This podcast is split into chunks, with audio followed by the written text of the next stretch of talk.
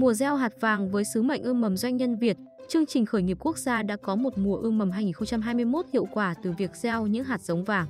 Được phát động từ tháng 1, cứ đến ngày 31 tháng 10 hàng năm, chương trình khởi nghiệp quốc gia do tạp chí Diễn đàn Doanh nghiệp đóng đơn tiếp nhận đăng ký tham gia chương trình phát triển dự án khởi nghiệp quốc gia.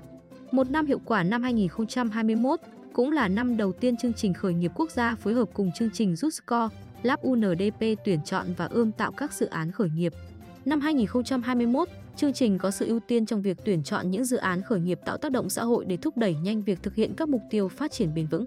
Gần một năm đã qua, các dự án lọt top 10 top 10 và đạt giải đều đã có những bước đi vượt bậc trên con đường phát triển của mình.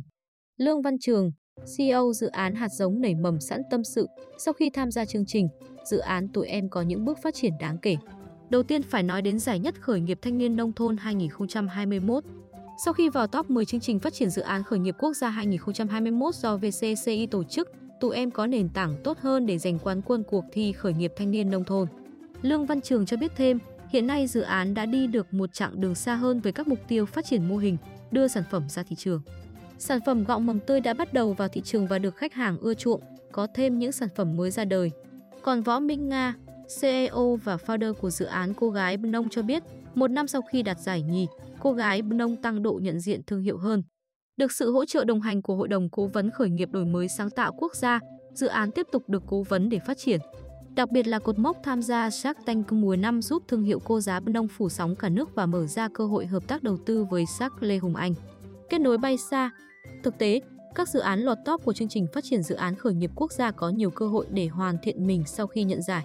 Võ Minh Nga cho biết, trước đây em cứ nghĩ khởi nghiệp là lo làm thôi chứ không tham gia các cuộc thi mất thời gian, nhưng đó là sai lầm. Khi tham gia chương trình, được quá nhiều thứ chứ không phải mất thời gian công sức như mọi người nghĩ.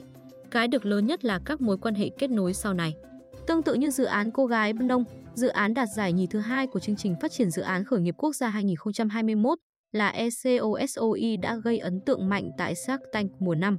Ở góc độ vừa là cố vấn, huấn luyện cho cả dự án Cô gái Nông và ECOSOI, ông Nguyễn Tiến Trung, Phó Chủ tịch Hội đồng Cố vấn Khởi nghiệp Đổi mới Sáng tạo Quốc gia VSMA cho rằng, hai dự án trên khi được kết nối đến với Shark Tank đã giải quyết hai vấn đề lớn là gọi vốn và PR thương hiệu nhằm tìm kiếm đối tác, khách hàng.